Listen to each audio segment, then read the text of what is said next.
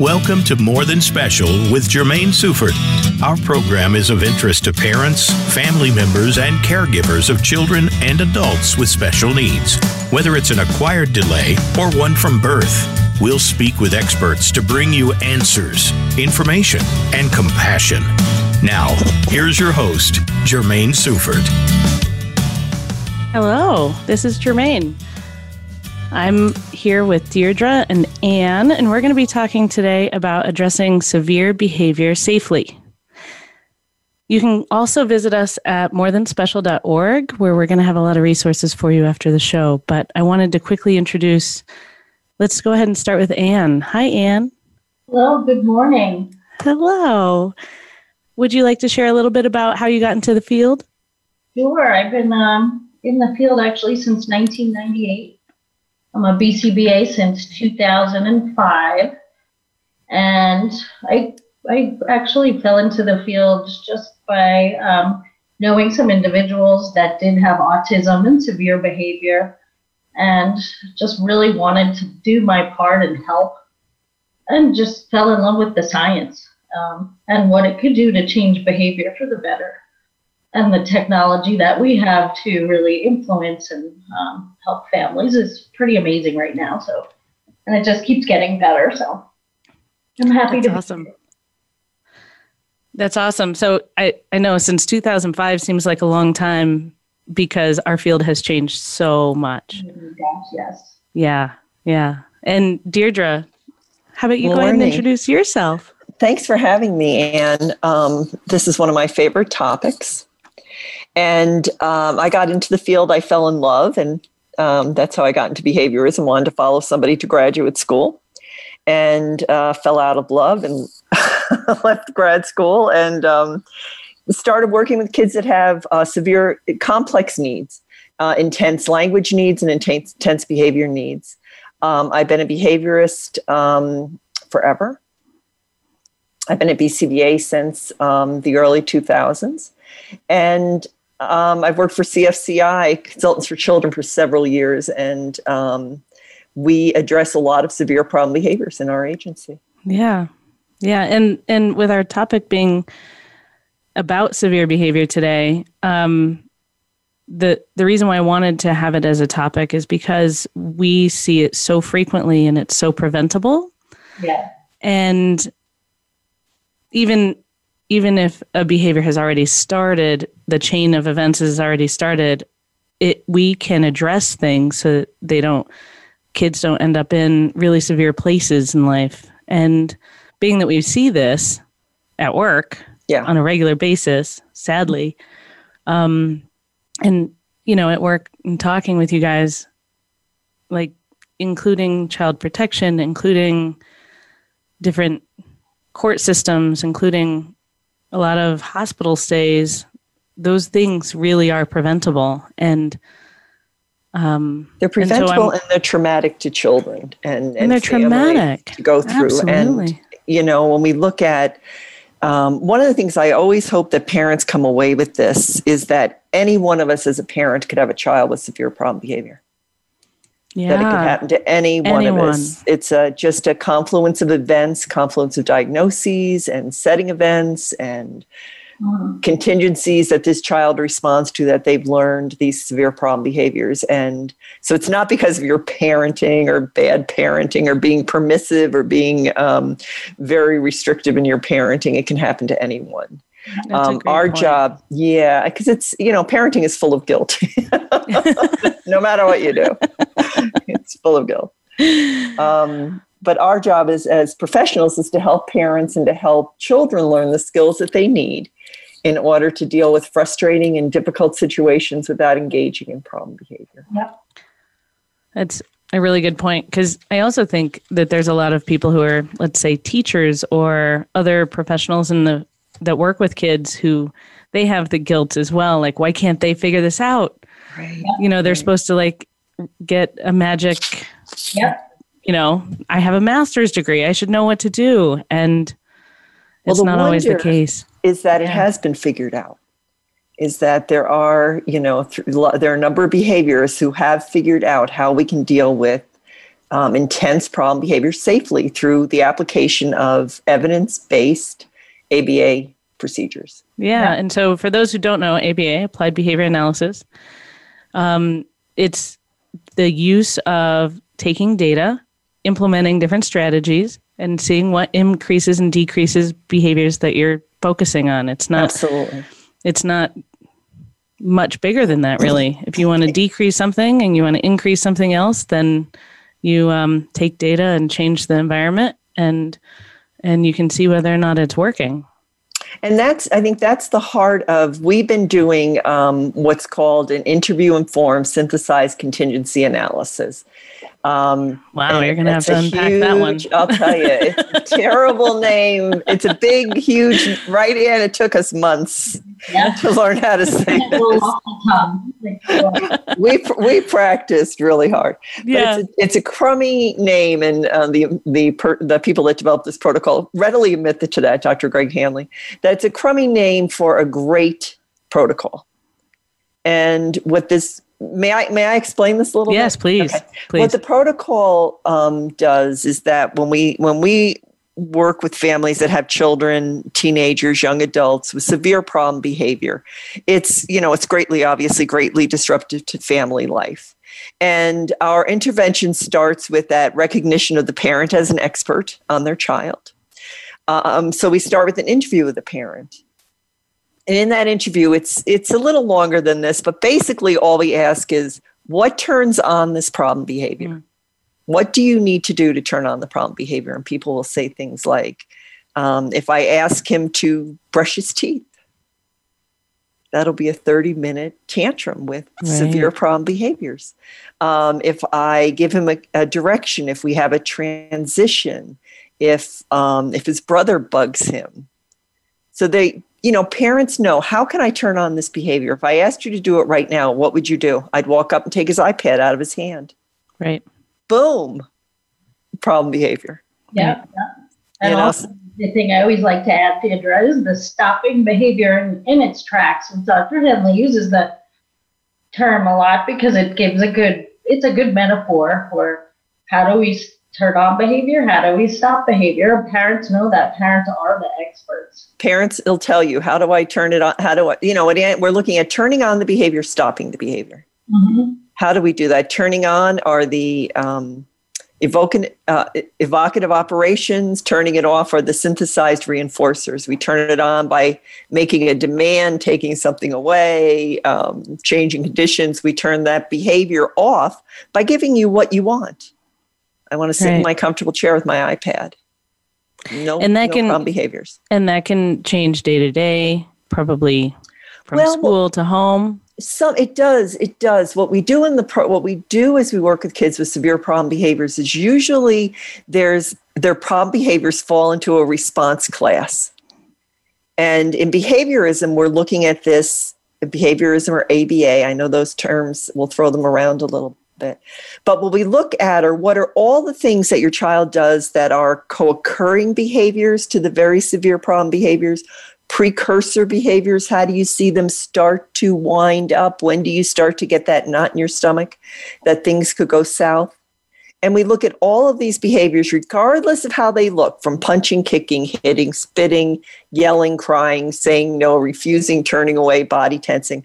All of these have different appearances but we take them all together into what's called an open response class. And what we know from ABA literature and what has been well documented that is that if you reinforce one member of that response class, you've reinforced them all. Mm. So what we try to do to keep this safe with kids that have severe problem behavior is we reinforce the um, lower um, intensity, lower problem behaviors, saying no. Okay, sure, you can have your own way. I don't want to do this. Fine, you can have your own way. You can have the iPad back. You don't need to brush your teeth now. Because our priority is safety, number one. Mm-hmm. So, how do you get the kiddo to brush their teeth then? We wait and we set up first, our first priority is safety with serious problem behavior. Okay. And we keep that as our first priority. If that means we don't brush our teeth for three days, It is not going to be the end of the world, but we are going to keep the family and the child safe during that interim. And there, you know, as we know with kids with severe problem behaviors, severe problem behaviors come and go. Sometimes you can say brush your teeth, and the kid's like, "Yeah, can I do it for four minutes instead of two? Right. You know, there's that inconsistency that you you talked about earlier. Yeah.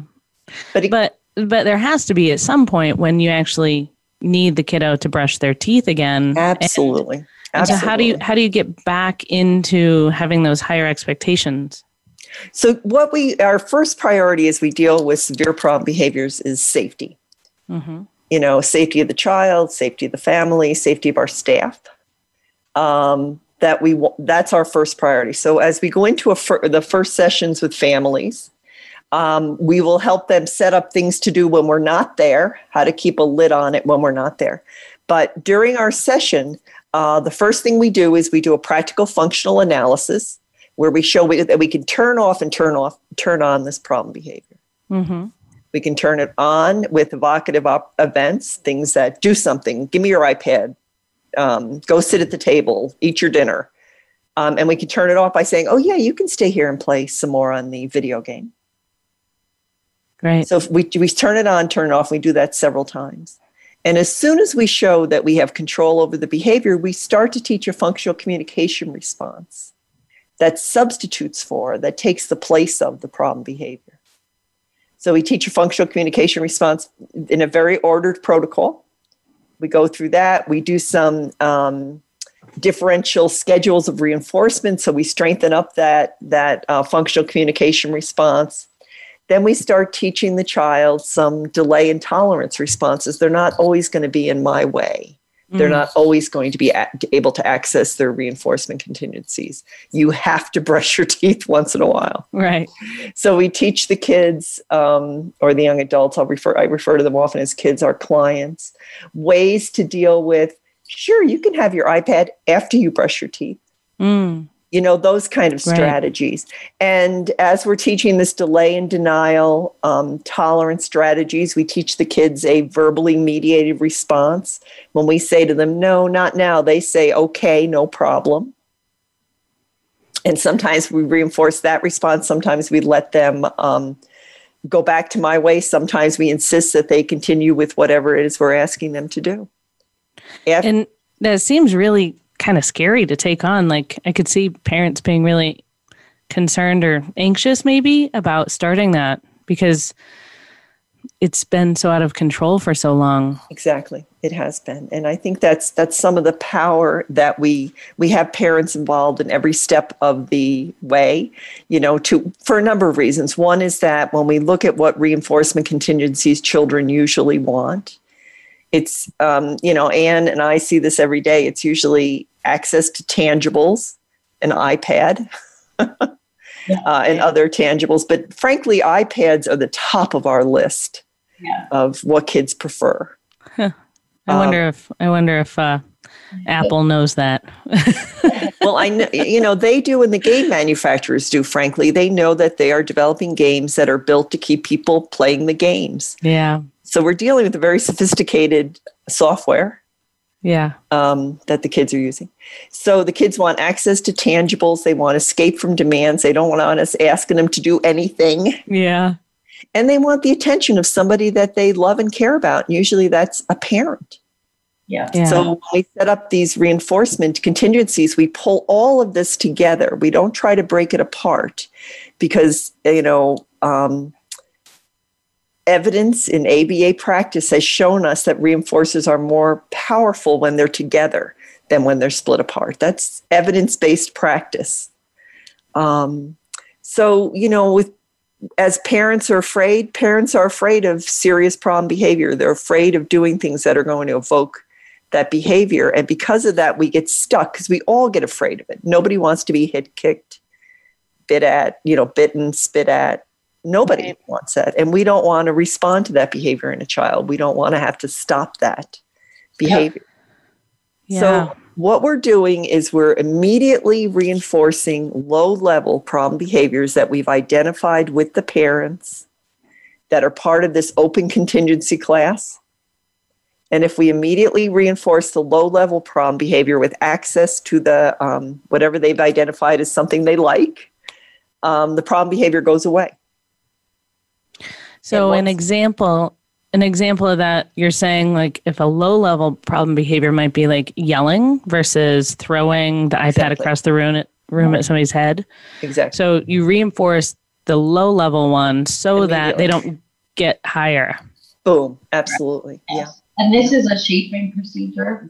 Um, and shaping is we're reinforcing approximations to a long-term goal. So this is baby steps and that's why it's safe and even to back up a little bit, like Deirdre was mentioning, the open-ended interview, which is so integral to this process, um, because it allows us to build rapport with the parent, and right. we're we're acting like behavior detectives. We're looking in for discoveries about what is happening, specific and individualized to this family.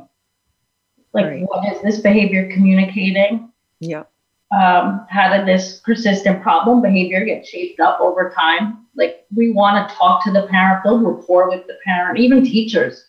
Dr. Hanley describes him building rapport, like let's go have a conversation. Um, identify these unique contingencies because they're very unique. There's not one, like when we were trained, it was, there would be specific contingencies we'd look at. These are unique to each individual social context, really every family. Um, and it sets up a safe, quick analysis for us to be able to do this. And on average, this could take 22 minutes versus hours and hours of. Wow. It's like turning on problem behavior when it gets really extreme can be very dangerous. So. Yeah. And I think I think one of the things we've learned, and uh, it, it, as behavior analysts, is that the parents can describe to us what the extreme problem behaviors are mm-hmm. what they look like what the kick you know what the physical mm. aggression looks like what the property destruction looks like what the self-injurious behavior looks like all of that. We don't have to see that in an analysis to be able to control that behavior. Right. We don't want to see that extreme behavior in an analysis. We want to immediately reinforce that those lower level problem behaviors that are part of that contingency class so that we close down the need for engaging in problem behaviors to get what you need, mm-hmm. get what you need or want. Yeah, and it's and then you know kids with language delays, it's the quickest, easiest way to get their needs met mm-hmm. through problem behavior. And the quickest, easiest way to get them to stop that behavior is to give them what they want. So we get this whole vicious cycle. Yeah. Stop the behavior and kids get their needs met, even if it's through problem behavior. Right. And knowing that, you know, when we look at the um, our compassion to families, this can happen to any family. It can happen to any person. It happens with children more with developmental delays and autism spectrum um, diagnoses. Um, but it's not it's not bad parenting. It's a, an unfortunate series of, of um, consequences that result in the development of a problem behavior. Mm-hmm. And we can, you know, as we show parents, none of this is quick and easy. I mean, we the process is safe. The process is other, quicker than other perhaps um, functional behavioral analysis um, analyses, but it's it's it's not easy. Mm. You know, we're we're doing right. a behavior analysis coming up, an ISCA protocol with a client um, who's currently in inpatient care, and um, it takes hours and hours and hours of us working with our team to get everybody so you know how to progress the EO. So you know how to start giving instructions. So you know how to start making demands. Because yep. we're we're teaching kids who's you know are very easily triggered. They're zero to sixty. You know, it's very quick for them to go to nothing to something big. Mm-hmm. Right. And once we but that's the end of it is not once we stop the problem behavior or once we can turn it on and off and once we start teaching the functional communication response that's just the beginning. Right.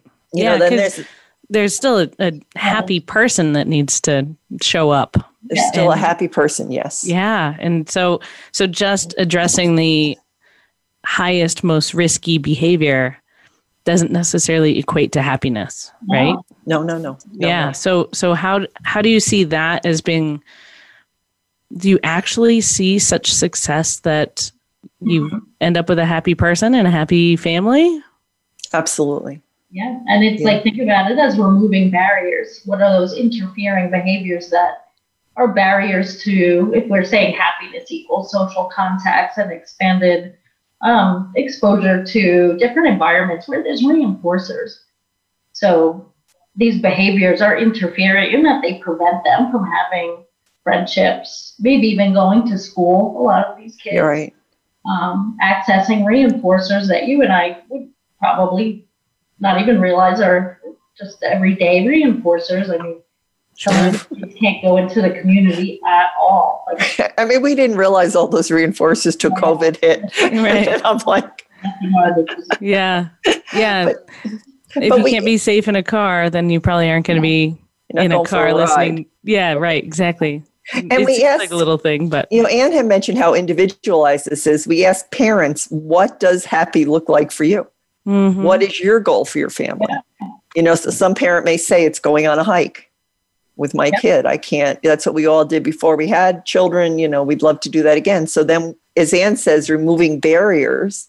How do we teach? We've gotten now, we have the behavior so we can turn it on and off. We've taught a functional communication response. The child or person is saying, My way, my way, please. Excuse me, Deirdre, may I have my way, please? Excuse me, Deirdre, may I have? They've learned those responses. Um, they've learned a de- delay and tolerance response where we're saying, ah, not right now. Right now, you need to go to the, ta- we call it the table of high expectations. Go to the place where we're asking you to do hard work and we're requiring you to put out your best effort. Yep. Let's do that now. So then we would shape like, how do we go on a go on a hike? Well, we get the right clothes on. When mom says take your sun hat, we say, okay. yeah. know, when mom says, let me help you put on your sunscreen, you've learned how to get the sunscreen on. Yeah. Yeah. So there's You know, so many things. And There's so many, yeah, there's so many steps that we help teach so parents can reach what they've defined in the interview process as happy for their family. Yep. So so going from, you know, a family who is so concerned maybe CPS has already been involved, maybe school has already suspended the kid once or twice. These behaviors are very serious. Mm-hmm. And I mean, I, I know there's been clients where we've heard that the police are involved for Yes. injury to property, well, injury to self, others, and property Destruction destruction. property. Like there's, yeah, But I loved your saying injury to property. injury to property. but the, you know, the, that, that fear that you're going to lose your kid, Yeah. it's a very serious concern. And then, you know, there's a lot of kids who are over medicated on psych meds so that they aren't aggressive or so that they get a good night's sleep so that they're less aggressive, likely. Mm-hmm. There's to go from that and and you're suggesting that the possibility of having a happy family at some point it seems kind of unreal almost. And and it is, you know, it certainly is possible. And it is something that we've seen happen with families. But I just I just want to say that all of this happens in collaboration with the family and with other professionals. So, you know, there are um, psych- psychotropic medications are very necessary for a lot of kids to be able to um, adjust the the chemical makeup of their brain so they are able to respond in a in a in a kind of a calmer way to not be so um, hyper so Yeah. turned on. So we work in collaboration with psychiatrists with the nurses with schools uh, all the time so that we can generalize what we're teaching in a therapeutic environment to a larger environment. So we're always as we work we're always looking at we have to go after initially we go after the most impactful easiest things that we can change Yeah. always with our eye on generalization, other settings, other people. How is this going to work? How is he going to learn to respond to somebody else saying, Hand me your iPad, turn it off right now? No, turn to page 33, not page 36. How do you respond to somebody saying you did that wrong? Do it again. Yeah. Yeah. So, you know, where that's where once we get the, you know, the problem behavior is um our we have to have a safe way to eliminate and I know that's a kind of a radical thing to say, but to eliminate problem behavior. Mhm. Um, and once we do, once, you know, once we work on that safely, then we can teach functional communication responses, delay and tolerance responses, and the skills this child needs to be able to access um, educational environments, community settings, mm-hmm. home activities, brushing your teeth. Yeah. yeah, going for the hike. Yeah. And it's all of this access to attention. Even we, a part of this protocol is teaching how to get people's attention, mm-hmm. attention. So it's not because, and we can talk about this too after the break, but your reinforcement is very variable. We don't know when it's coming, it's unpredictable.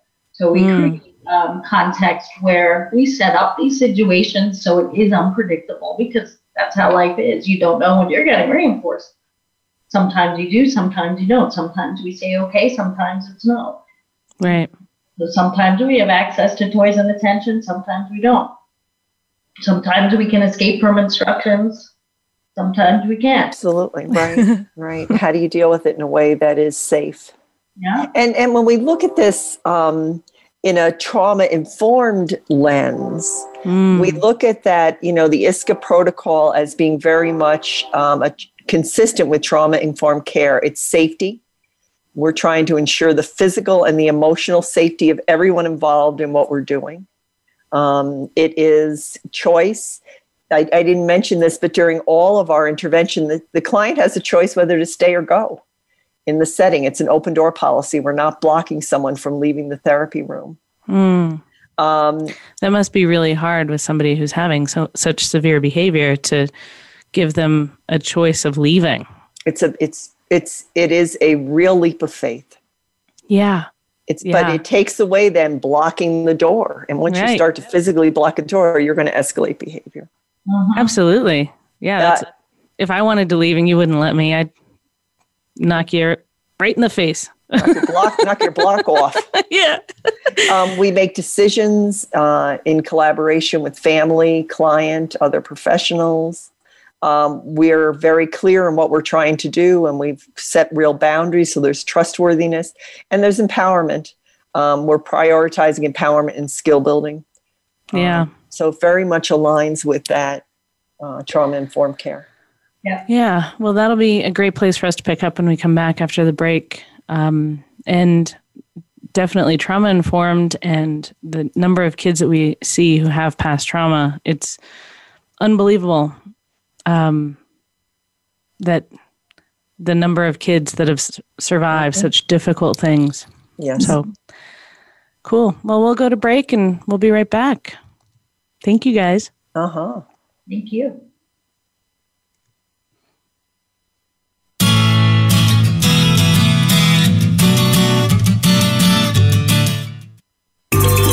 Out what's happening on the Voice America Talk Radio Network by keeping up with us on Twitter. You can find us at Voice America TRN. If you hear a dog barking or an angel singing, then you know that you are listening to Waking Up in America. Heard every Wednesday at 3 Pacific Time, Valerie Kirkard and all of her friends will bring you powerful and humorous discussions that raise thoughts and give you insight on how to live your life to its fullest potential. Adventure is always a must on Waking Up in America with Valerie Kirkard every Wednesday at 3 Pacific. Follow the Voice America Variety channel on Twitter. Our hosts always have something to say, and we know that you do too. We tweet on today's hot topics, and you're welcome to follow us. Speak up and join in at Voice AM Variety. That's at Voice AM Variety. Ask the experts. Call toll free right now 1 866 472 5787 and ask our All Star team to answer your question. That's 1 866 472 5787. Thank you for calling. VoiceAmerica.com every Saturday morning. Listen for the Superstar Sports Talk Block on Voice America Variety. We've got the best programs. If you want to talk football, hunting, outdoors, racing, and more, the weekends belong to sports. And you'll find it every Saturday beginning at 6 a.m. Pacific Time and 9 a.m. Eastern Time. You'll hear from the players, owners, experts, and fans from around the world. It's the Saturday Superstar Sports Talk Block. Wow, that's a mouthful. And it's only on the Voice America Variety Channel. The latest business information is made simple with the Voice America Business Network. The professionals in the business world bring you live talk radio shows featuring an array of business topics, strategies for building wealth, sales and marketing, stock trading, investing, and business technology. Voice America Business hosts are professionals in their fields and bring to the airwaves weekly business discussions that offer up to date information, advice, and education. The Voice America Business Network the bottom line in business talk.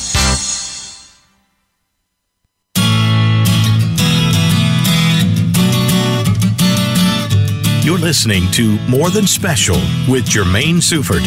To connect with Germaine, or if you have a question or comment about the show, send your email to Germaine at morethanspecial.org. That's G E R M A I N E at morethanspecial.org. Now, back to the show. Well, welcome back. We're here with Anne and Deirdre, and we're talking about um, addressing severe behavior safely. And we left off talking about trauma and um, trauma informed behavior analysis.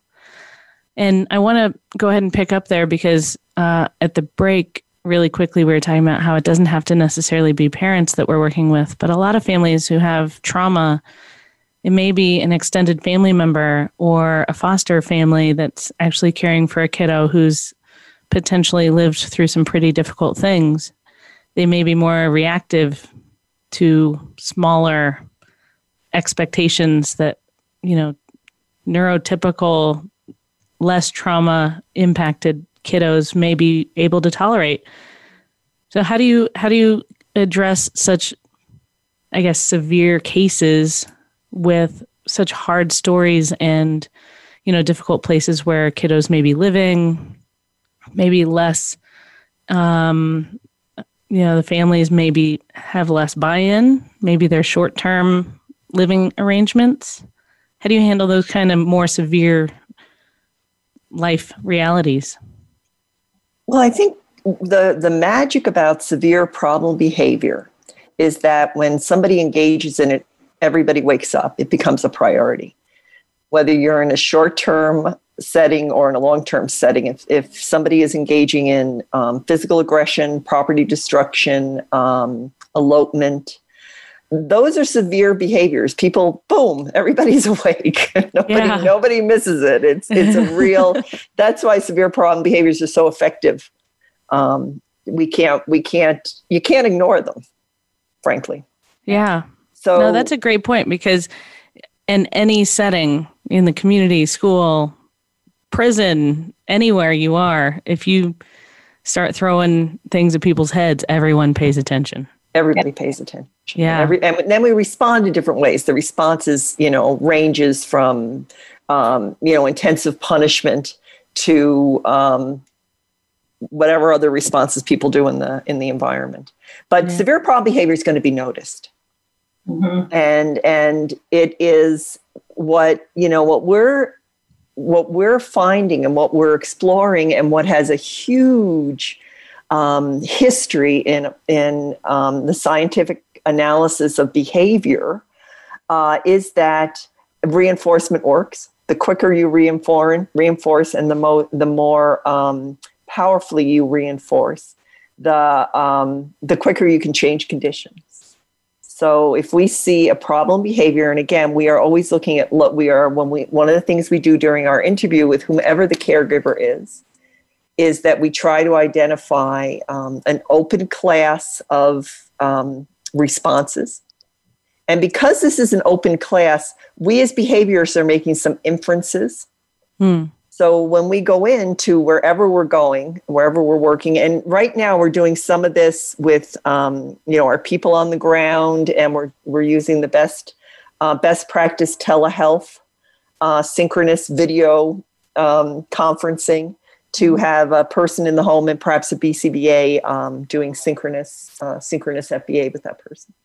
Um, but as soon as we see anything in that response class, we immediately reinforce that yeah to and then by allowing that person access to their identified reinforcers and and this is or germaine this is kind of and ann and i've talked about this a lot this is kind of the hardest part of this protocol is that in the past we've told people ignore the problem behavior, don't reinforce it. You know, uh, put the, whatever contingencies we had in place, do those, but don't try not to reinforce it. We Right. are saying immediately reinforce that. And this is causing, you know, kind of caused our heads to explode initially. Right. Oh, It doesn't it doesn't necessarily make sense to Mm-hmm. reinforce something because you know you know it'll get worse if somebody doesn't reinforce it the next time.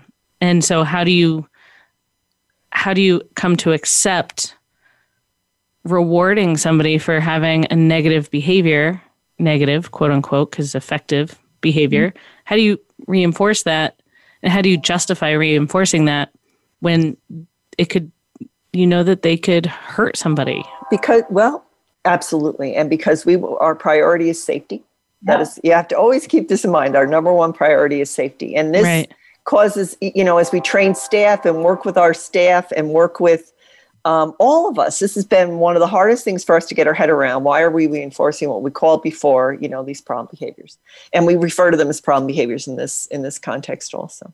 Yeah. And the reason the reason we reinforce them is that we know through um, years and years and years of behavioral research and study is that um, if you reinforce uh, you, once you reinforce the behavior, you can change the context. I've reinforced the problem behavior. Now I can change the context to a context where that person is happy, relaxed, and engaged, and is not not dealing in any problem behaviors. Hmm. So I go from condition A. Let me just, this is what we do when we get into a home. We go from condition A, which is a synthesized reinforcement contingency. The kids, the, the kiddo is sitting on the couch, the client is sitting on the couch, they have their iPad in their hand, you know, they have, you know, stuffed toys around them, a weighted blanket, their mom is there or dad that person is not making any demands. They're available to respond to any of their social bids. They're not touching their toys. They're not putting any limits on them. It's a very happy condition. Yes. They're there. We walk in. We do what's called progressing the evocative operation. It's very carefully thought out. So we're giving the child visual and auditory cues that a change of condition is going to happen. We're going to make a demand. And we're mm-hmm. giving them all those cues so that any point in that that process the child can say no what are you doing? We can see them you know any kind of low level problem behavior. As soon as they say that boom they say what are you doing? I say okay no problem. I put my hands up i get back down into a different body posture. So i'm giving them cues again that the condition has changed and that then we're recording how long does it take for that child to get back to happy relaxed and engaged and once they're in happy, relaxed, and engaged, again, we progress the evocative operations. We come again, we stand up, we clap our hand gently, we move closer, we say, Stop what you're doing, hand me the iPad. We then, if they give us the iPad, we say, Okay, stand up, walk over to the table, sit down, sit up, you know, whatever directions we're going to give to address the next um, task. But anytime they they engage in a low level problem behavior, we immediately reinforce that low level problem behavior with return to the reinforcement condition. And the reason we do this is we want some breathing room. We want a space between the evocative operation and the, the problem behavior where we can teach a functional communication response Hmm. and that's really what we're developing once we turn off that you know that escalation of the problem behavior that we're immediately reinforcing low level problem behaviors we're giving ourselves some space to teach new behaviors and it actually reinforces on the other end it reinforces parents behavior we're empowering parents um, because they're seeing that hey this works Hmm. Yeah. easy and they're part of it yeah and they're part of the decision making process they're part of the whole process step by step. Hmm what's important to you? What are the first behaviors we should be teaching? Yep. And you know um, and we want you know we have some limitations. We want to be teaching them in whatever context we're in the home or the therapy center. Um, so we teach the ease the the behaviors that we can most conveniently do in that environment. And oftentimes they're the beginning of academic behaviors which are triggers for a lot of kids that have any kind of um, skill deficits Yep. learning deficits social deficits um, so we start teaching you know we can start addressing skill deficits then But the first thing is to safely stop these serious problem behaviors from occurring.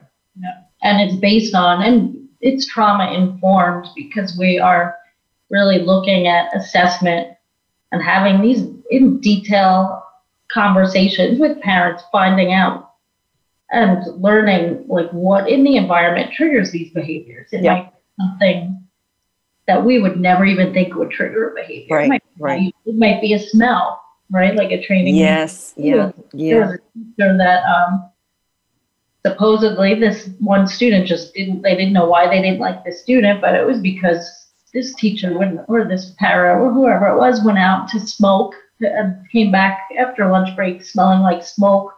And Mm. in the past was associated with abuse. So now this just triggered that trauma response. Um, but without those in-depth, informed interviews and conversations, the parent would know. We would know that without talking to the parent. Right.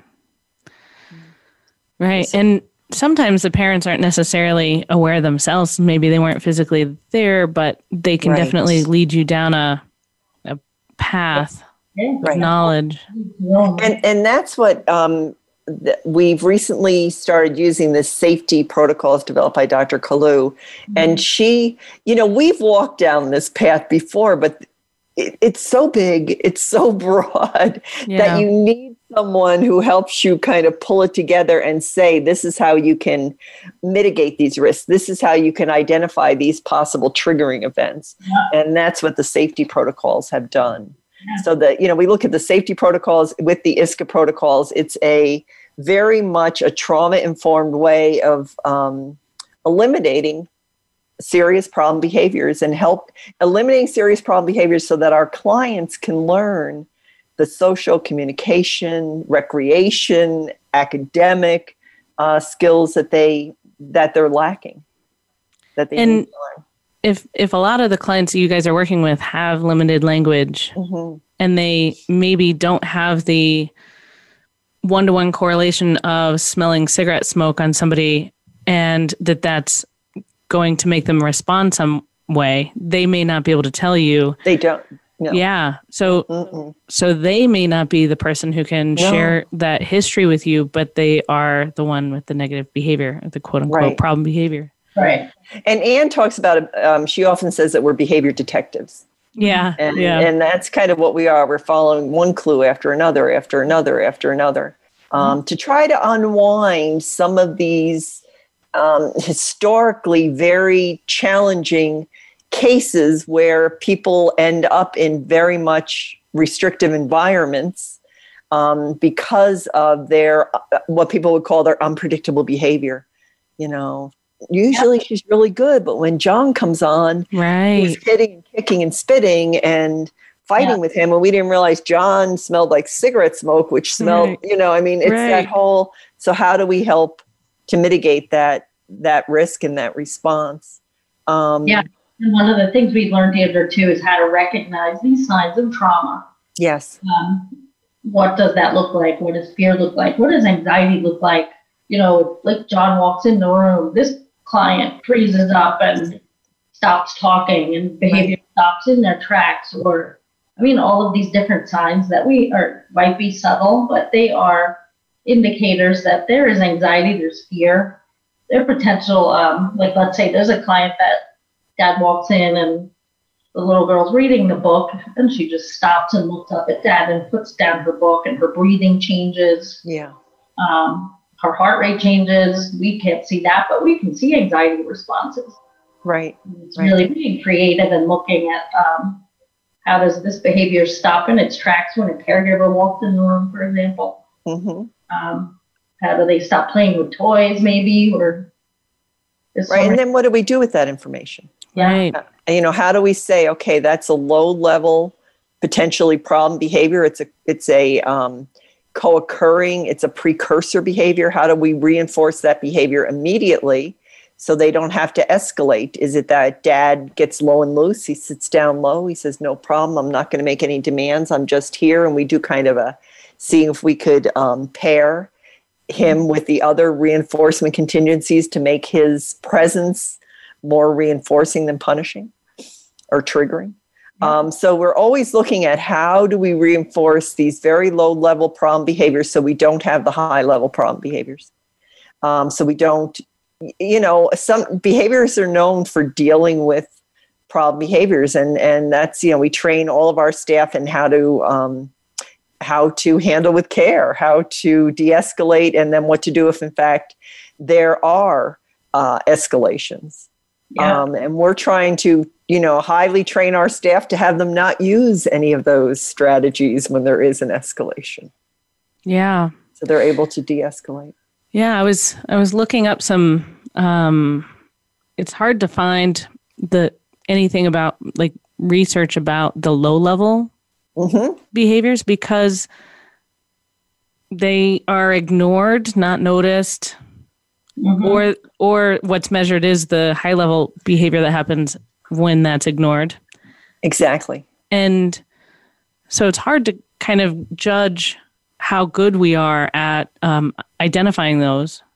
Um, but that's but, that. Yeah, but that's but where I, I think that this is where the if if we were able to see those like slight anxiety, slight tenseness, yes. um, like you said, changes in breathing, those those things that are like we we almost sense them instead of measure them because you know they're just hard to measure. But the um if we could see those things and address what we think it is then then it'd be so much less restraint so much less yeah, that's a great point yeah and staff to look for those things they're very subtle but they're noticeable Right, noticeable, but yeah, just hard to. And and really, what happens if you overgeneralize and, and you and you believe that this is a precursor behavior or a low level behavior, when actually it's just the kiddo adjusting? Like, there's probably no damage in no, over, no harm. Right, in over no harm done. Yeah, yeah. This is an oh, this is the power. An open response class has been studied in behaviorism for over thirty years, so we know that that's real yeah. We know that um, when we when we reinforce one member of that class, we're reinforcing them all. So we there's no harm in us being in a situation with a very um, a child who has a history of a lot of aggression. Mm-hmm. Um, our, our, our adrenaline is up, so we're as we're in that session, we're working to maintain our calm, low and loose posture, our very um, ability to be there and to not be in a reactive uh, position. Um, and if we see a response that we think, huh, you know, speaking to your, like, it may just be an intuition, huh, I wonder if that tensing the shoulders is a part of this response class. My, my um, directive to everybody is treat it like it is, no harm done. Reinforce yeah. right and there. That that is so powerful because if you use some of the other things like restraint or chemical sedation, those have serious, if you overuse oh, any of yeah. I mean, the negative outcome of allowing it to progress instead of addressing more than maybe you should or need to. Well, it's it's we need you know we are our number one priority is safety, and I say that a thousand times yeah. because it's our number one priority. And if we keep that in mind, that our number one priority is safety, anytime we err on the side of safety, we should be going, yeah. you know we should be giving ourselves a point. And and i think as behaviorists we used to kind of come home and say you know i restrained this kid today and you know i dealt with this really hard problem behavior and look you know i had a dictionary thrown on my nose and my nose you know. We used to come home and say we don't want to we don't want to be that that's not behaviorism at its best. Right. Behaviorism at its best is analyzing very carefully mm-hmm. um, using our science very directly, very methodically, very thoughtfully. And that's that's what this protocol is. It's it's a very th- you know the the um, interview informed synthesized contingency analysis is a very thoughtful protocol. Yeah. Um, we reflect on it. That's one of the things I love about this is it is behaviorism at its best. We not only take all this data, we're reflecting on it in the minute. Yeah. We're responding. It's a performance based intervention yep. we're responding to the child or client's performance that's yeah. you know it's not time based we're not giving them five minutes in a contingency then we're switching to another contingency for five minutes it's performance based um, which is what life is mostly is performance based. You have to Yeah. get used to dealing with those contingencies. So it, you know, when we look at it of wow, this exciting thing that is kind of sweeping our little world and sweeping the world when you look at the number of people that are taking these workshops and are interested in on the behavioral observation podcast which is a podcast that we behaviorists love to listen to. Um, the interview with greg hanley is the highest downloaded interview. I think there were two of them. It's the highest downloaded interview. Yeah. Yeah. we're, we're searching for this information. You know um, germaine i'm getting older you know i'm not the cowboy i once was you know what i mean i don't want to get hurt yeah. and i don't want to traumatize someone we know that restraining people is trauma Yeah. Yeah. It- and it's You know? not it's not good for anyone. There's nobody involved it's not in good that. for anyone it's And- not good for anyone and I I repeatedly think about kids who get restrained in a school setting and it's an SRO. It's not a yes it's not a teacher or it's you know, and it's in the whole and then the other kiddos yes yes who yes. experience now there's this bigger trauma right. of that school is where you get restrained right and and, right then you're- and how do you unpack that yeah Right. And then you're you're suspended the first couple times, and then Right. you're expelled, and then and then you're not getting any of the academics. And then No. Are your never- parents yeah. working? yeah i know I mean, it like it like it spirals. spirals it's kind of Yeah. and that's that's why i think when we we first started to hear about this protocol we were desperately searching we had a client that was looking at residential um, treatment so we were desperately searching we had a little kind of a two week window in between um, Wow. and we found this protocol and anne um, you know anne is the clinical director of the, the agency i work for and her she does a fantastic job of encouraging us to go with it at the same time she's try, she's learning it as fast as we are so that we everything that we learn she's forming a community for us within our agency so we have people to support one another so we have quality control yeah. so we have someone to show this data to that's reflecting to us on the protocol and the intervention. Um, and in this time of COVID, um, it's a little bit more complicated because some of this is now happening over telehealth. So we've added this extra layer in of how do we do this according to best protocol? How do we do this ethically? How do we do this to reach to break down barriers to treatment that we've had in the past? yeah. of this person lives in a very isolated area. We can get an RBT there. We can't get a BCBA. How do we do this protocol right. there? So it's, you know, it's a really exciting time for us to be looking at how do we address these severe problem behaviors that we're seeing in a way that is safe, humane, dignified, and Mhm. builds rapport with the client and family. Yeah. And this this ISCA protocol has answered those um, Yeah. those needs for us as an as a group and and it's you know when we look at how fast it's blooming and blossoming in our agency and the impact that we're having on families right. um, And can you tell me what ISCA stands for?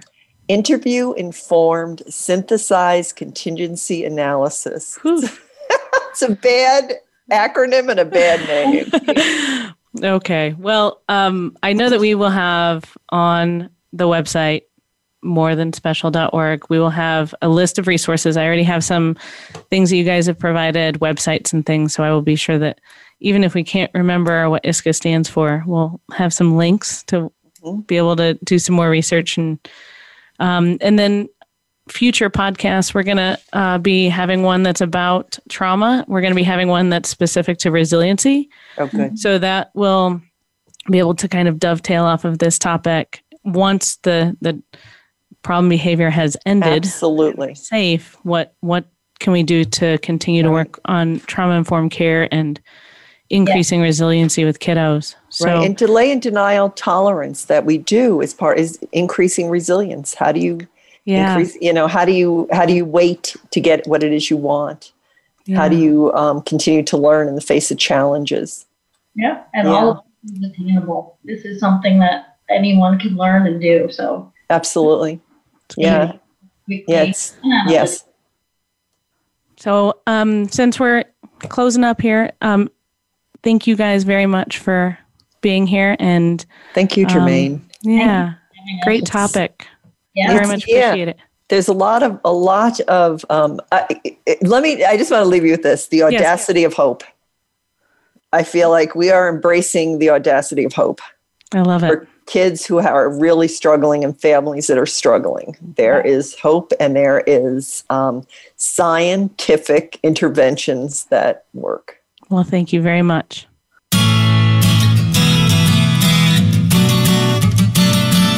Thank you for listening to More Than Special. Be sure to tune in again for another program featuring your host, Germaine Sufert, next Tuesday at 11 a.m. Eastern Time and 8 a.m. Pacific Time on the Voice America Variety Channel. Thanks again for being a part of the show.